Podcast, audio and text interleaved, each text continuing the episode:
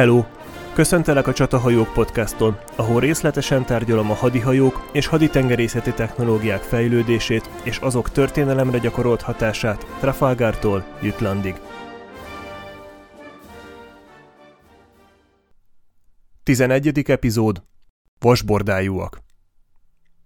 A francia forradalmi háború kitörésekor a britek, a franciák és az amerikaiak egy érdekes szerelmi háromszögben találták magukat. A világ második legnagyobb kereskedelmi flottájával bíró semleges Egyesült Államok mindkét harcoló felet szerette volna kiszolgálni. Az amerikai nyersanyagokhoz és termékekhez való hozzáférés a briteknek sem jött rosszul, ezért sem a birodalomban érvényes navigációs törvényt, ami szerint a brit kolóniákkal csak a birodalom többi része kereskedhetett volna, sem Franciaország blokkádját nem tartották be teljes szigorral. A háború elején egy amerikai hajónak elég volt előbb egy amerikai kikötőbe hajóznia, és onnan Franciaországba, hogy a rakománya semleges országból származónak minősüljön a britek szemében. De az amiens-i béke összeomlása után a francia invázió rémképével fekvő és kelő angolok minden lehetőséget megragadtak, hogy roncsanak az ellenség helyzetén, és az addigi relatíve szabad kereskedelem helyett vámot vetettek ki az Európába irányuló semleges kereskedőhajók rakományára is. Az amerikai kongresszus válaszul 1806-ban elfogadta az importot tiltó törvényt, ami felhatalmazta az elnököt bizonyos termékek embargójának az elrendelésére. De a törvény nem oldotta a feszültséget a két ország között, és Jefferson elnök James Monroe-t és William Pinkney-t küldte Londonba, hogy tárgyaljanak ki egy tengerészeti egyezményt a britekkel, aminek értelmében az amerikaiak tiszteletben tartanák a britek hadi érdekeit, cserébe az angolok felhagynának a kényszersorozással az amerikai hajókon, és lazítanának a kereskedelmi korlátozásokon. De a britek mindenáron ragaszkodtak hozzá, hogy ő felsége alatt valóit bárhonnan besorozhassák, ezért a küldöttség által visszavitt egyezmény tervezetét a kongresszus leszavazta. Napóleon 1806. november 21-én a berlini rendelettel kitiltott Európa kikötőjéből minden olyan hajót, amelyik előtte Britanniában járt. Erre válaszul a britek minden semleges hajót kitiltottak a blokkád alatt tartott francia kikötőkből. Ezzel az amerikaiak az egymással kereskedelmi háborút folytató felek közé a senki földjére szorultak. Ha nem futnak be egy angol kikötőbe kifizetni a vámot, az angolok foghatják el a hajóikat, ha befutnak, akkor pedig később a franciák. Jefferson a helyzetre válaszul kihirdette az embargót 1807. december végén, és minden exportot és importot megtiltott az amerikai kikötőkben. Napóleon gyorsan reagált, és minden európai kikötőben lévő amerikai hajót lefoglalt, mondván, hogy a törvény értelmében azok illegális tevékenységet végeznek, és ő csak segít betartatni az Egyesült Államok saját törvényeit. Az európai hatalmak gyorsan találtak maguknak más forrást vagy helyettesítő terméket a hiányzó amerikai árukra, így az embargó kizárólag magát az Egyesült Államokat sújtotta. 1807-ben az amerikai export az előző évi 20%-ára, az import pedig 30%-ára esett vissza. A Chesapeake-Leopard affair után lángra kapó britek elleni gyűlölet lassan a Jefferson kormány elleni gyűlöletbe csapott át, ahogy az embargó törvény kisemmizte a fél országot. 1808-ban Jefferson elnököt Madison elnök váltotta a Fehérházban, és Jefferson felismerve az embargó törvény hiába valóságát, mielőtt átadta volna a hatalmat, a törvényt egy enyhébb változattal váltotta fel, aminek értelmében az amerikaiak csak a britekkel és a franciákkal nem kereskedhettek. Madison megpróbált egyességet kialkudni a harcoló felekkel, de a próbálkozások kudarcot vallottak, és a britekkel és a franciákkal szembeni embargó továbbra is fennmaradt. Az 1807-es Chesapeake-Leopard affair után a feszültség érezhetően megnőtt Anglia és az Egyesült Államok között. A britek már az amerikai függetlenségi háború óta pénzelték és fegyverekkel látták el az amerikai-kanadai határvidéken élő indián törzseket, de ekkor nekiálltak intenzíven felfegyverezni őket, hogy egy háború esetén puffert alkossanak a britek amerikai területei és az Egyesült Államok között. A felfegyverzett indiánok viszont nem ültek a seggükön és várták a britek háborúját, hanem folyamatosan vívták a sajátjukat az amerikai telepesek ellen. 1810-ben az amerikai kongresszusi választásokon a képviselők felét lecserélték a választók, és egy lényegesen fiatalabb és háborúpártibb kongresszus alakult meg, és kezdett nyomást gyakorolni Madison elnökre, hogy lépjen fel a britek és az indiánok ellen. 1811. november 7-én az amerikai hadsereg rajtaütött a Próféta városa nevű indián táboron, ahol a sóni főnök Tecumseh vezetésével az amúgy laza szövetségben élő törzsek egyesültek a telepesek ellen. A távollétében megvívott és elvesztett csata után Tecumseh indián törzsek egyesítésére irányuló terveik útba estek, és jobb híján szorosabbra húzta a szövetségét a britekkel. Az amerikaiak felégették a Próféta városát, és megsemmisítették az indiánok fegyvereit, köztük rengeteg angol eredetű muskétát és lőszert is. Az 1812. évi háború nagyon sok szempontból érdekes. Az egyik ilyen, hogy azon kevés háború közé tartozik, amiknek a kirobbanását semmilyen különleges esemény nem előzte meg. Nem volt olyan váratlan összecsapás vagy merénylet, aminek a dühében a felek hadat üzentek volna. Ehelyett egy lassú sodródás volt a háború felé. A feszültség fokozatosan nőtt a kereskedelmi háború, a tengerészek kényszersorozása és az indián háborúk miatt. És végül az egész háború csak egy hajszál híján tört ki. 1810. novemberében az időről időre mentális zavarokkal küzdő III. György végleg megtébolyodott, és a hatalmat a velszi herceg vette át, de idő kellett, amíg felállt a régens herceg uralma. Ráadásul 1812. május 11-én Percival brit miniszterelnököt egy merénylő meggyilkolta, így Angliában egy rövid időre politikai vákum alakult ki, ez pedig késleltette, hogy a kereskedelmi korlátozásokat visszavonja a brit parlament. Végül Lord Castlereagh, az új miniszterelnök, 1812. június 16-án visszavonta a törvényt, ami ellen az Amerikával üzletelni akaró brit kereskedők is lázongtak. Ezzel akár enyhíteni is lehetett volna a feszültséget a két ország között, de a híreknek hónapok kellettek, hogy átjussanak az Atlanti-óceánon, és 2 nappal a törvény visszavonása után, június 18-án az Egyesült Államok képviselőháza és a szenátus is megszavazta a britek elleni hadüzenetet. Madison elnök britek elleni stratégiáját 3 pillérre húzta fel. Az első és legfontosabb Bonaparte Napóleon volt, aki 1812 nyarán a történelem addigi legnagyobb hadserege élén menetelt Moszkva felé. Mindenki arra számított, hogy még szeptemberben legyőzi a cárt, és ha egész Európa a hatalma alatt áll, a következő célpont Anglia lesz, és az invázióra készülő britek nem fognak tudni erősítést küldeni Amerikába. A második pillér a szegény ember haditengerészete, a privatérok egész flottája volt. A képzett amerikai tengerészek a függetlenségi háború és a kvázi háború alatt is rendkívül hatékonyan működtek az ellenséges kereskedelmi hajók ellen, és ebben a háborúban is számítottak rájuk. A harmadik pillér pedig a Kanadába emigrált amerikaiak sokasága volt. Az Egyesült Államok lakossága ekkor 7,2 millió fő volt, Kanadáé pedig csak 500 000, és ebből az 500 000-ből sokan voltak az alacsonyabb adók és más kedvezmények miatt emigrált amerikaiak. Madison elnök és az amerikai kongresszus arra számított, hogy ezek az emberek örömmel látják majd a bevonuló amerikai csapatokat. Madison elnök háború stratégiájából egy dolog teljesen hiányzott, az Egyesült Államok haditengerészete. Senki nem gondolta, hogy a mindössze 16 hajót felvonultató, még csak flottának sem nevezhető erő számottevő ellenállást tudna kifejteni a királyi haditengerészet több száz hadihajójával szemben. Az Egyesült Államok kezdetnek William Hull tábornok vezetésével erősítést küldött a kanadai határon lévő Detroit erődbe, hogy a várható brit támadásra felkészüljenek. Hull viszont úgy gondolta, hogy előre nyomul és beveszi a brit oldalon lévő Malden erődöt. A támadás hatalmas kudarc lett. A határozatlan Hull habozott megrohanni a számbeli hátrányban lévő briteket, az utánpótlását pedig brit-indián vegyes csapatok vágták el. Hull attól tartva, hogy New York felől nagyobb brit erősítés érkezik, visszavonult Detroit felé. A britek kihasználták az amerikai csapatok demoralizált helyzetét, ostrom alá vették és elfoglalták a Detroit erődöt. A számbeli hátrányban lévő ellenséget legyőzni képtelen Hull angol fogságba került, de a britek később eskü ellenében szabadon engedték, és Hull visszatért az Egyesült Államokba, ahol a hadbíróság halálra ítélte gyávaságért, de Madison elnök kegyelmet adott neki. Az 1812. évi háborúban a felek elég liberálisan kezelték az eskü alatti szabadonbocsátást. A napóleoni háború korábbi szakaszára jellemző volt a gyors és gördülékeny fogolycsere, de Napóleon a hatalomra jutása után beszüntette ezt a gyakorlatot. Így Angliában egyre másra teltek meg a borzalmas hírű börtönhajók a francia foglyokkal. Ugyan az 1812-es háború kitörése után az amerikai foglyok is elkezdtek gyűlni Angliában, de a tengeren rendszeresen előfordult, hogy komplett hajókat engedtek el a felek eskü alatt, hogy amíg hivatalosan ki nem cserélik őket, nem állhatnak újra szolgálatba. Ezzel a kevés hajóval és baráti kikötővel bíró amerikaiak gyakrabban éltek, de a brit oldalon sem volt példa nélküli. Detroit elestével a tőle északnyugatra lévő amerikai csapatok és erődök ellettek vágva.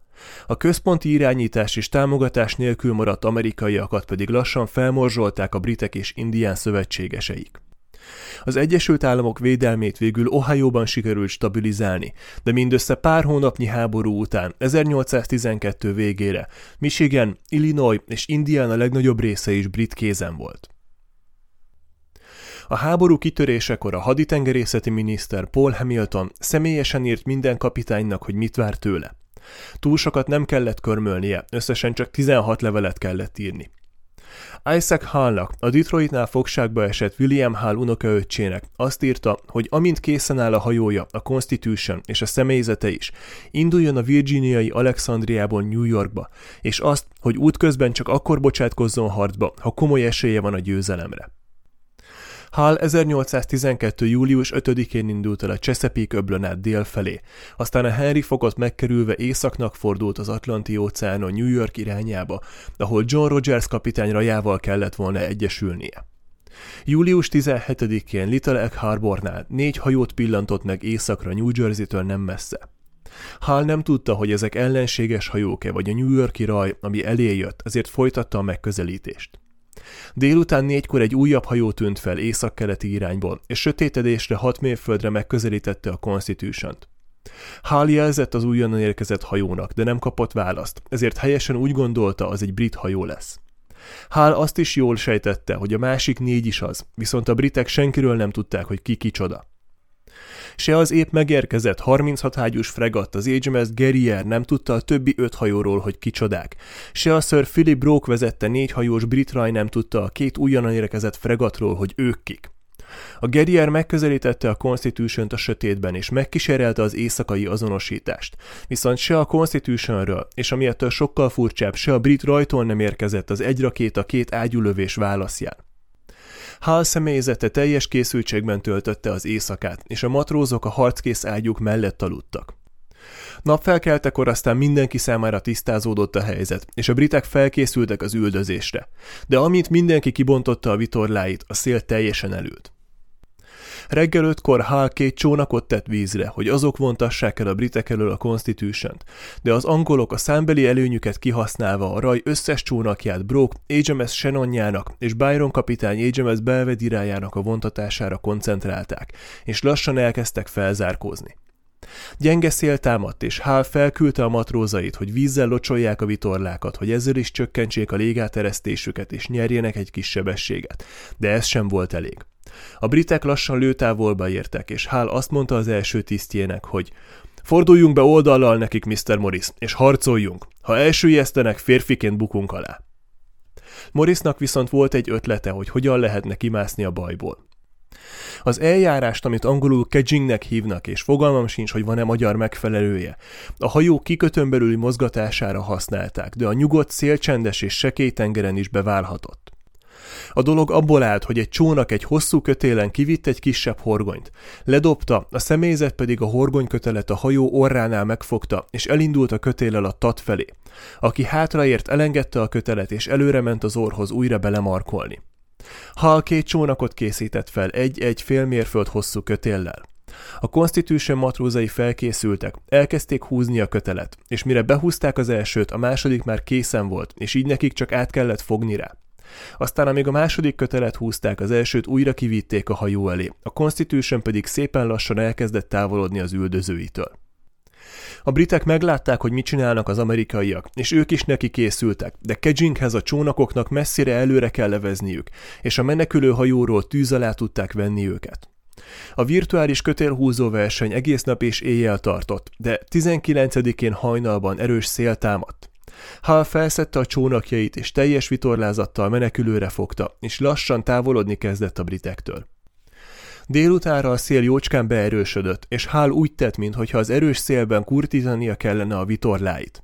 A britek ezt látva felkészültek a viharos befújásokra, kurtítottak a vitorlákon és csapást váltottak. Amint ezt megtették, Hull ismét teljes vitorlázatot húzott, és másnap reggelre eltűnt a horizonton. Sok értelme nem lett volna a közeli New York kikötőjébe menni.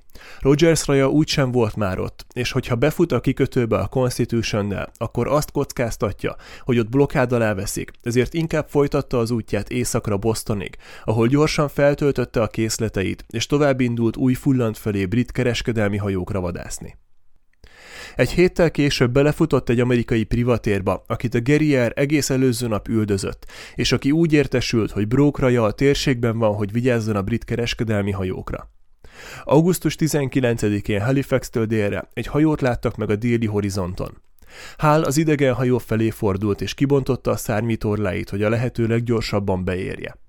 Az idegen hajó James Dacres HMS Guerrierje volt, ami épp Halifaxbe tartott széllel szemben, amikor meglátta a felé tartó Constitutiont. Dacres korábban egy-egy elleni párharcra hívta levélben a USS prezidentet, hogy megtorolja a még a háború előtt egy kérdéses incidensben a prezident által rongyá lőtt HMS Little Belt sloopot. Abban az összecsapásban 13 brit tengerész vesztette életét, és Dacres a Guerrier sudárvitorlájára a nem a Little Belt mottót írta. Ebben a háborúban a szembenálló felek gyakran üzengettek így egymásnak. Az összes közül a leghíresebb a USS Essex Free Trade and Sailors' Rights mottója, vagyis a szabad kereskedelem és a tengerészek jogai volt. Ahogy a két hajó közelített, a Guerrier felhúzta a brit hadilobogót, amire az amerikaiak a sajátjukkal válaszoltak. A Guerrier fedélzetén szolgált 10 kényszersorozott amerikai, akik egy petíciót adtak át a kapitányuknak, hogy ne kelljen a honfitársaik ellen harcolniuk.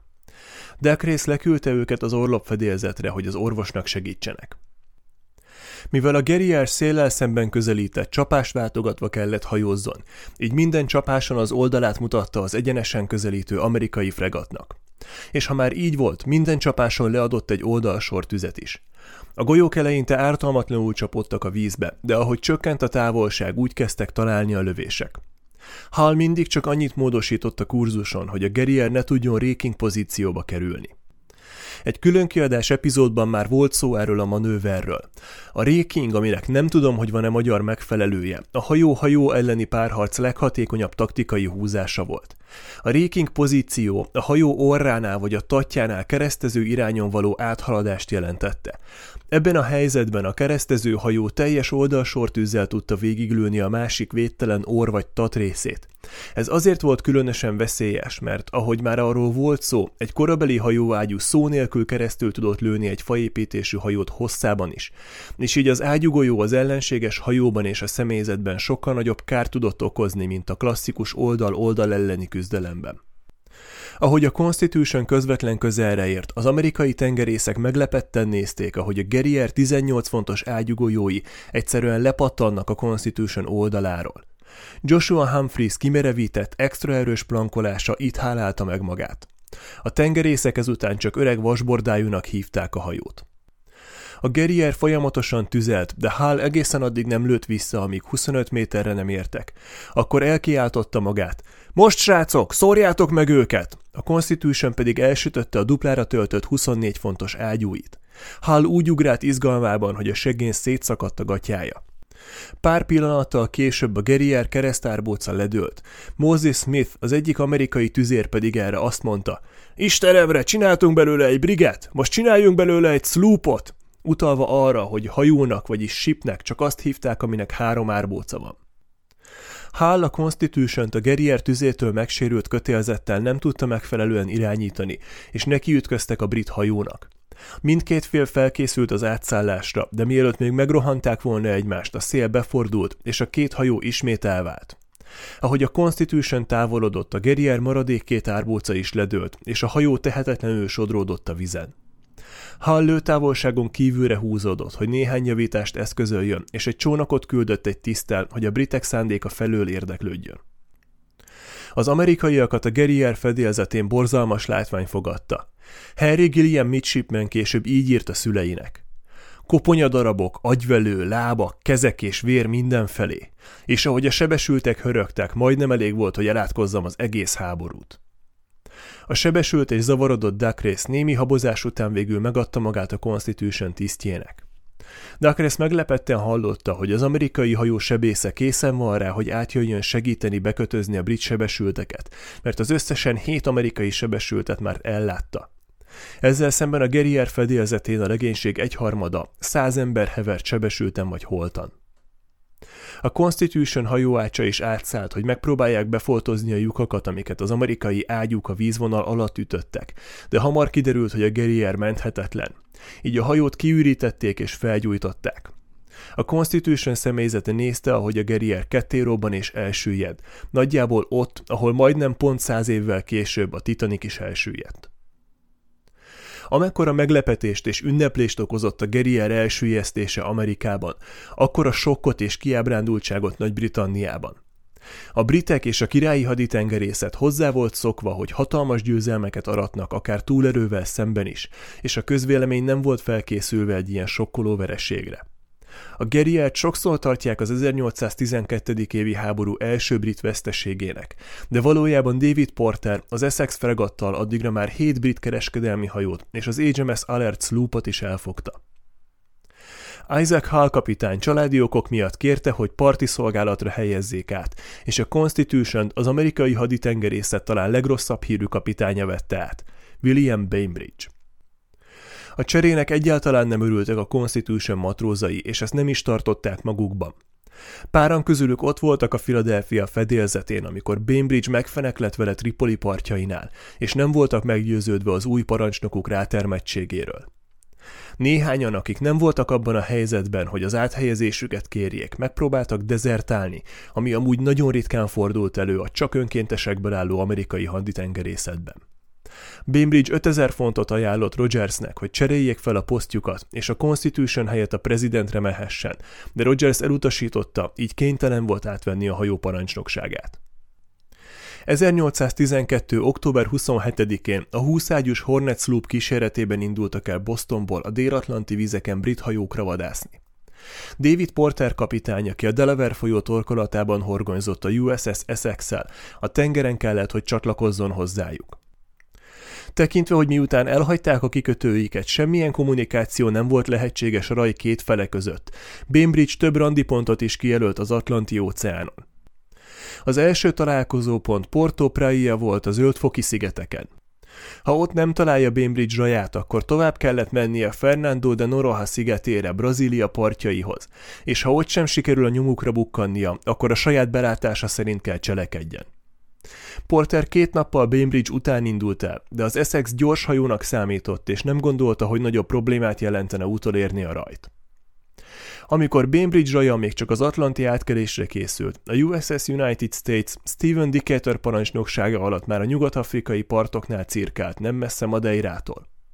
Október 25-én egy fregattot láttak meg a horizonton, és Decatur azonnal felé fordult. A hajó az HMS Macedonian volt, John Carden kapitány parancsnoksága alatt. Pár hónappal korábban a USS Essex szintén a térségben volt, ahol sorra fogta el a brit hajókat, és Carden azt a hírt kapta Madeirán, hogy ismét látták az amerikai fregattot a környéken. Az Essex nem tartozott Joshua Humphreys nehéz fregattjai közé. A kisebb, 32 ágyús fregatra Essex megye patrióta polgárai adták össze a pénzt, és egyike volt azon kevés hajóknak, amik kizárólag kis lőtávolságú keronédekkel voltak felszerelve. Carden azt tervezte, hogy a 18 fontos hosszú csövű ágyúival nagy távolságból szórja meg az ellenséget. A Macedonian fedélzetén 2 kényszersorozott amerikai kérte Carden kapitányt, hogy ne kelljen a honfitársaik ellen harcolniuk, de az emberhiánnyal küzdő Carden ezt megtagadta. Ugyanezért megpróbálta a hajó 8 tagú zenekarát is harcra fogni, de az olasz, német és francia zenészekből álló zenekar csak úgy volt hajlandó leszerződni a hajóra, hogy nem kell harci cselekményben részt venniük. A királyi haditengerészet hajói között egyfajta verseny volt azért, hogy kinek a hajóján vannak jobb zenészek. Az esténként játszott minőségi zene a tisztikar műértését dicsérte, és ezért sok tiszt a saját zsebéből finanszírozta a zenekarokat. Pont így volt ez a Macedonianon is, ahol Carden maga fizette a zenészeket. Sir Edward Pellew, a királyi haditengerészet egyik leghíresebb fregattkapitánya, egy másik módszerhez folyamodott.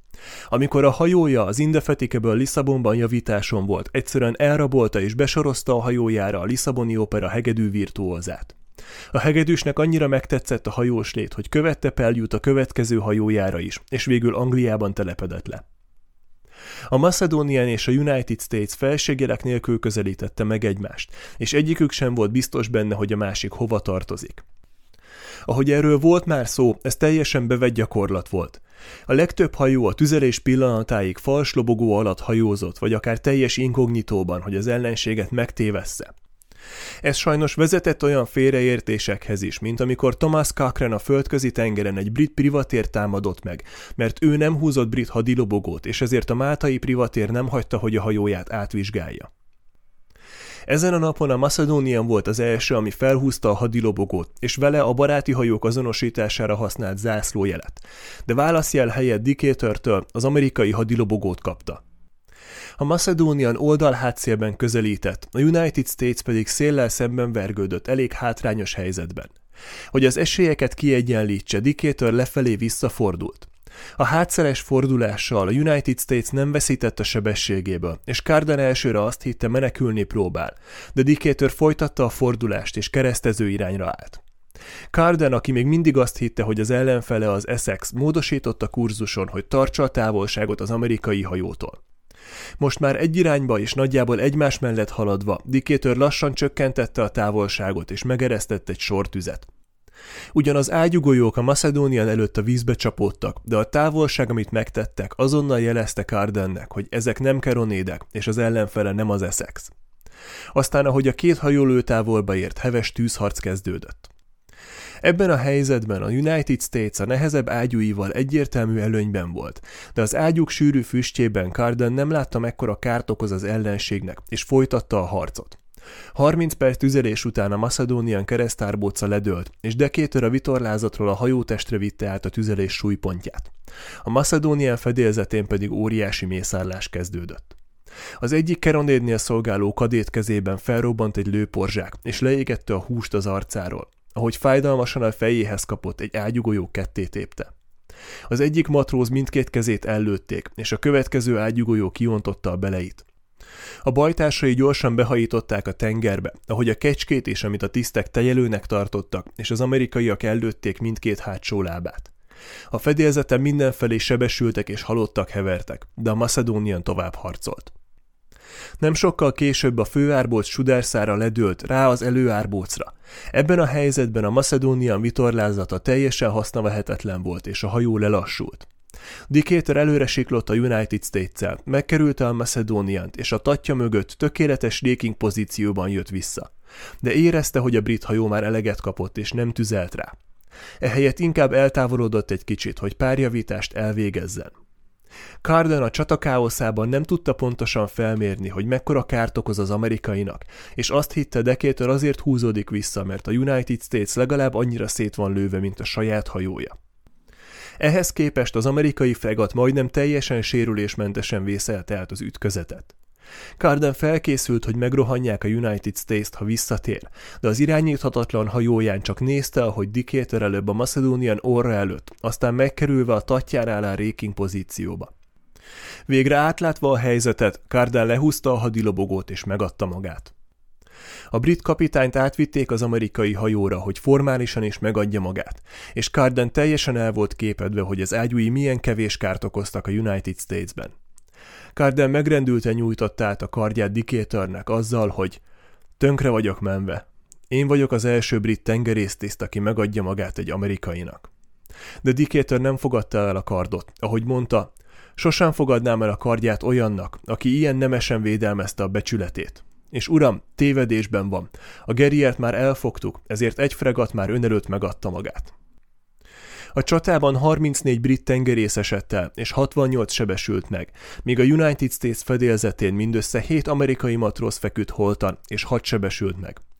A Macedonian halottjai között ott volt a 2 kényszersorozott amerikai tengerész is. Decatur $800 megvette Cardentől a Macedonian zenekarát, akik örültek neki, hogy az új zászló alatt ismét játszhatnak francia dalokat is. Egyes beszámolók szerint páran közülük még 30 évvel később is a United States fedélzetén játszottak. Az amerikaiaknak majdnem 2 hétbe telt a Macedóniát olyan állapotba hozni, hogy teljesíteni tudja az utat Amerikába, és a 2 hajó végül 1812. december elején élt az Egyesült Államokba, ahol pillanatok alatt elterjedt a győzelem híre, és hatalmas ünneplés kezdődött. Amíg Decatur Amerikába készülődött a győztes csata után, Bainbridge raja egy viharos atlanti átkelés után a nyugat-afrikai zöldfoki szigetek felé hajózott, hogy a kereskedelmi szeleket elkapni igyekvő brit hajókat üldözzön. De britek helyett csak a Glasgow-ból brit papírokkal és rakománnyal hajózó amerikai South Carolina-ba akadt. A hajót árulással vádolta meg, és zsákmányként visszaküldte Amerikába. De Bainbridge-et a balszerencse továbbra is üldözte. A bíróság később ellene ítélt és kötelezte, hogy fizesse meg a kereskedők kárát. Mivel más hajót nem talált a szigetek körül, áthajózott a portugál gyarmat Brazília partjaihoz. Portugália a britek egyik legszorosabb szövetségese volt, ezért Brazília és Nagy-Britannia között intenzív kereskedelem folyt. Megállt Fernando de Noronha szigetén, ahol ivóvizet vételezett és üzenetet hagyott Porternek, hogy a következő 2 hónapot Brazília partjainál töltik majd. 1812. december 13-án értek San Salvadorhoz. Bainbridge beküldte a Hornetet a kikötőbe, hogy derítse fel, milyen brit hajók lehetnek a közelben, ő maga pedig kint maradt a nyílt tengeren a Constitutionnál. Lawrence kapitány, a Hornet parancsnoka a kikötőben javítás alatt találta a brit Bon Citoyen sloopot.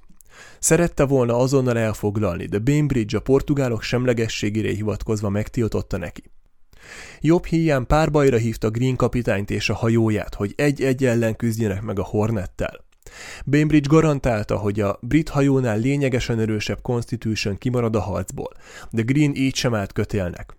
Valószínűleg azért, mert a hajója 500 000 fontnyi arannyal és ezüsttel volt megrakva, és 5000 font jutalom várta, ha biztonságban Angliába juttatja. Bainbridge megunta a várakozást, a Hornetet San Salvadornál hátrahagyta, hogy fogja el a Bon Citoyent, ha mégis kifutna, ő pedig kelet felé indult a Constitutionnel brit hajók után kutatva. December 29-én reggel 2 hajót pillantottak meg a horizonton. A 2 ismeretlen, amint meglátta a Constitutiont, ketté vált. Az egyik a part felé folytatta az útját, de a másik az amerikai hajó felé indult. Az idegenek a 32 ágyús Java és a zsákmányhajója az amerikai William kereskedelmi hajók voltak. A Java Henry Lambert kapitánnyal a Honfog felé tartott, hogy azt megkerülve Bombaybe vigyen rézlemezeket az itt épülő hajóknak. A Bombay Dockyardban az Indiában honos tigfából építettek hajókat, eleinte csak a Kelet-India Társaságnak, de később a királyi haditengerészetnek is.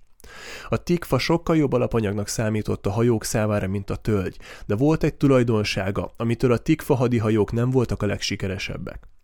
Amíg a tölgy valamennyire antiszeptikus, a tigfa egyáltalán nem, és ez nagyon szomorú következményekkel járt csatában. Amikor egy ágyugójó a hajótestbe csapódott, 100 számra lőtte szét odabent a faszilánkokat, és ha a tigfa szilánkja talált el valakit, az még könnyebb sérülés esetén is nagyon gyakran belehalt a fellépő szepszisbe. Lambert kapitánynak az indulás előtt nehezen ment a megfelelő számú matróz fedélzetre vétele, ezért a Java tele volt szárazföldiekkel, fegyencekkel, kényszersorozottakkal és más hajókról kirúgottakkal. Lambert nem fordított túl nagy figyelmet a legénység kiképzésére és összecsiszolására. Az egész addigi útjuk alatt csak egyetlen egy lőgyakorlatot tartottak. Ezzel szemben Bainbridge folyamatosan gyakorlatoztatta mindkét hajóján az embereit. Kora délutánra a 2 hajó már elég közel volt, hogy felhúzzanak hívó jeleket, de egyik kapitány sem azt a választ kapta, amit várt. Ahogy a Java a szél felőli oldalon tovább közelített, Bainbridge rájött, hogy a brit gyorsabb, mint ők, ezért leadott pár lövés nagy távolságból kartácsra töltött ágyúkkal, hogy elszagassa a Java kötélzetét és ezzel lelassítsa. Ugyan sikerült valamennyit lassítani az angol fregatton, de az még mindig gyorsan közelített. Nagyjából 2 órakor a 2 hajó lőtávolba ért, és a tüzérségi párbaj elkezdődött. A hajók nyugat-keleti irányon haladtak, és a Constitution-től jobbra a tat felől, vagyis starboard quarter irányból érkezett a Java. A gyorsabb hajóval Lambert néhányszor megelőzte a Constitution-t, hogy raking pozícióba kerüljön, de Bainbridge-nek minden alkalommal sikerült pont annyit korrigálnia a Constitution kurzusán, hogy elkerülje ezt. Az amerikai kapitány egyből a tűzpárbaj elején megsérült a combján, de Bainbridge nem hagyta el a posztját. Látva, hogy elé nem tud vágni, Lambert egy utolsó próbát színlelt, de valójában hagyta a Constitutiont előre siklani, és a tat mögött keresztezve lőtte végig az ebből az irányból jóformán védtelen amerikai hajót. Ez a sortűz levitte a Constitution kormánykerekét, és vagy 12 amerikai tengerészt megölt vagy megsebesített. Bainbridge ekkor kapta a második sebesülését, az első puskagolyó mellé egy rész csavart a másik combjába. Lambert nem ismerte föl, hogy az amerikaiak mennyire kiszolgáltatott helyzetben vannak, és az újabb keresztező manőver helyett párhuzamos kurzusra állt.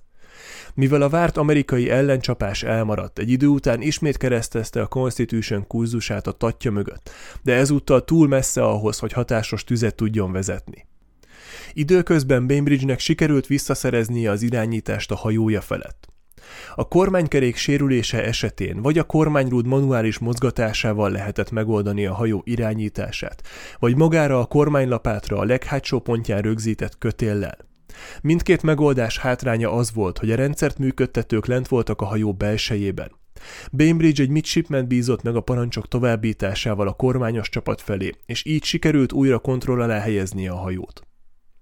Lambert azt hitte, az amerikai fregatta végét járja, és a kicsit elrontott távoli réking után ismét a Constitution mellé zárkózott. Ebben a helyzetben elvesztette a kezdeményezést, és a Constitution nehezebb 24 fontos ágyúi lassan elkezdték megfordítani ezt a meccset. Az amerikai ágyúk elkezdték széttépni a Java vitorlázatát, Bainbridge pedig hirtelen lefelé, vagyis hátszélben perdülve visszafordult, hogy réking pozícióba kerüljön a Java mögött. Lambert a másik irányba fölfelé, vagyis széllel szemben próbált visszafordulni. A fölfelé fordulás nagy precizitást igényelt, mert egy ponton a hajó teljesen széllel szemben volt, és ha nem volt jó a ritmus, vagy nem volt meg a lendület, egyszerűen megállt a vizen. A Java sérült vitorlázatával Lambert legénységének nem sikerült a művelet, és a Java kétségbejtően lelassult, pont amikor a Constitution keresztező irányon volt mögötte. Az üldözőből üldözött lett. Ahogy a Java lassan megfordult, a két hajó ismét párhuzamos kurzusra állt. Lambert érezte, hogy a tűzpárbajban vesztésre áll, és felkészült, hogy megrohanja, és kézitusában foglalja el az amerikai hajót. De a sérült vitorlázattal nem tudta pozícióba hozni a Javát, hanem a hajó ormányával beleakadt a Constitution keresztvitorláiba, olyan helyzetben, ahonnan egyetlen ágyúval tudott az amerikaira tüzelni, miközben ki volt téve a Constitution teljes oldalsortüzének. Az amerikai ágyú és puskatűz teljesen lehetetlenné tette a rohamot, miközben a Java árbócai egymás után dőltek le. A két hajó elvált, és folytatták a párhuzamos kurzust egymás mellett. Bainbridge a sokkal jobb állapotban lévő hajójával megelőzte a Javát, és az orr előtt keresztezve végiglőtte a britet. Aztán mire a legénység újra töltött, megkerülte a hajót, és a tat mögött is keresztezett. Aztán a legénység a starboard oldali ágyúktól átrohant a már töltött larboard oldali ágyúkhoz. A Constitution 180 fokot fordult, és újra a tat mögött elhúzva azokkal is végiglőtte a Javát. A szétlőtt és teljesen elassult Java személyzete nem adta fel, és folytatták a tüzelést, ahogy a Constitution lassan lőtávolon kívülre távolodott. Bainbridge már tudta, hogy azt csinál a brit hajóval, amit akar, ezért inkább visszahúzódott, hogy a sürgős javításokat elvégezzék, mielőtt befejeznék a munkát.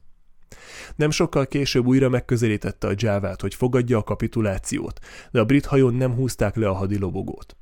Lambert kapitány súlyosan megsebesült, és a parancsnokságot Henry Chats hadnagy vette át, aki nem akarta az első parancsnokságát azonnal azzal kezdeni, hogy megadja magát. Chats megpróbált vitorlát húzni az egyetlen megmaradt árbócra, hogy valamennyire visszaszerezze az uralmat a hajó felett, de nem sokkal később a főárbóc maradéka is ledőlt, a roncsa pedig betakarta az ágyúállásokat. A Java teljesen tehetetlenül és védtelenül ringatózott a vizen, és Chad jobb megoldást nem lévén 5:30-kor kapitulált. A Java a harcban súlyosan megrongálódott, és a Constitutionnek is sürgősen javításra volt szüksége. Ellenséges vizeken, minden baráti kikötőtől távol nem lehetett a Javát megjavítatni, ezért Bainbridge úgy döntött, hogy elsüllyesztik. A Constitution két megmaradt épp csónakjával 2 teljes napig tartott, amíg mindenkit átrakottak az amerikai hajóra, és december 31-én délután 3-kor a Javát felgyújtották. A Constitution előtt kormánykerekét a Jáváról pótolták, és vannak olyan legendák, hogy évekkel később egy a hajóra látogató brit tiszt megjegyezte, hogy a hajó egyetemes kiváló minőségéhez csak a kormánykerék nem ér fel, mire közölték vele, hogy az a Jáváról van. Sztorinak remek és sok könyvben fel is tűnik, de sajnos nem igaz. Az Egyesült Államok haditengerészetének a nyilvántartásában szerepel egy kiadási tétel egy új kormánykerékre a Constitution részére 1813-ból, tehát a Jáváról származó kormánykereket egy éven belül lecserélték. Bainbridge visszatért San Salvadorhoz, ahol 1813. január 5-ig cirkált, aztán a brit 74 ágyús Montague sorhajó feltűnésétől tartva elindult vissza az államokba. A Hornet még hátra maradt, hogy megpróbálja elfognia még mindig a kikötőben lévő Bonszit hajánt, de január 24-én a Montague valóban megérkezett, és a Hornet is menekülőre fogta. Amíg Bainbridge a britekkel volt elfoglalva, Porter az Essexsel megérkezett Fernando de Noronhára, ahol a hajóját brit kereskedelmi hajónak álcázta, és az egyik tisztjét, Downs hadnagyot civil ruhában elküldte a kormányzóhoz. Downs 2 órával később visszatért a hírrel, hogy 2 brit hajó, a 44 ágyús HMS Acasta és a 20 ágyús HMS Moranja nemrég ott járt, és az Acasta kapitánya egy levelet hagyott hátra Sir James Yow részére. Porter visszaküldte Downs néhány ajándékkal, hogy mondja meg a kormányzónak, hogy a hajón van valaki, aki ismeri Sir James Yowt, és elviszik a levelet.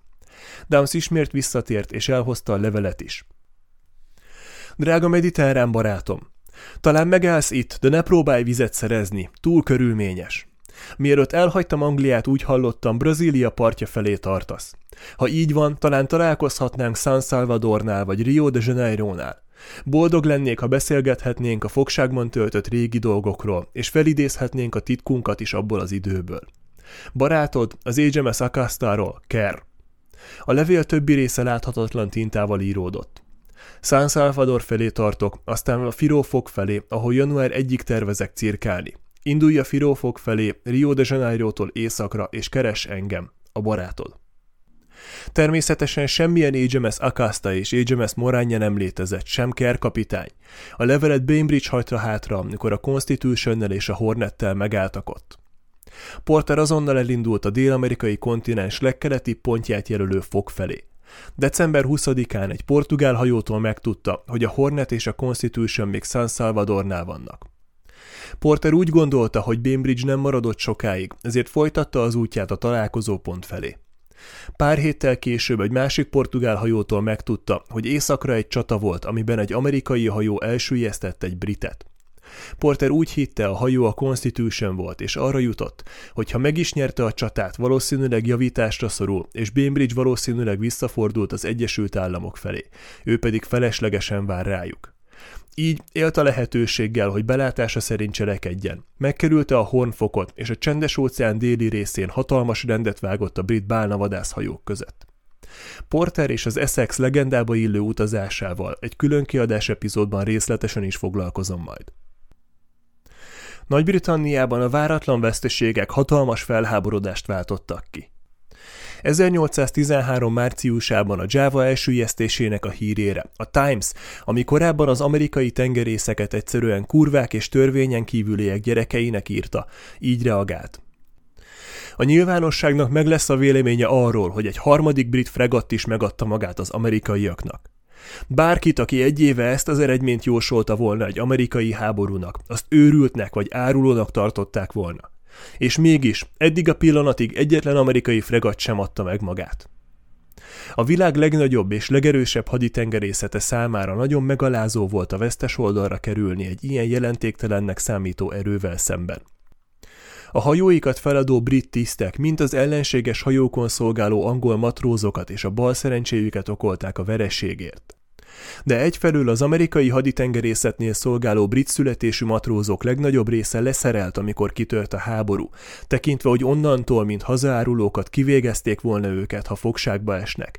Másfelől elég nehéz mentségnek elfogadni, hogy brit matrózok amerikai tisztek vezetésével jobban teljesítettek, mint a saját tisztjeik alatt.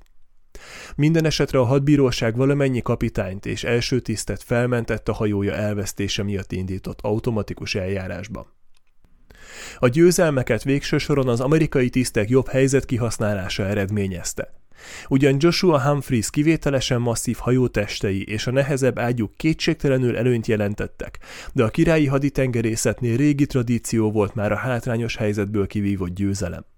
A napóleoni háborúk alatt először fordult elő a britekkel, hogy a saját tengerészeikhez mérhető tudású ellenféllel kellett összecsapniuk, és ebben a helyzetben a Guerrier, a Macedonian és a Java legénysége egyszerűen alul maradt.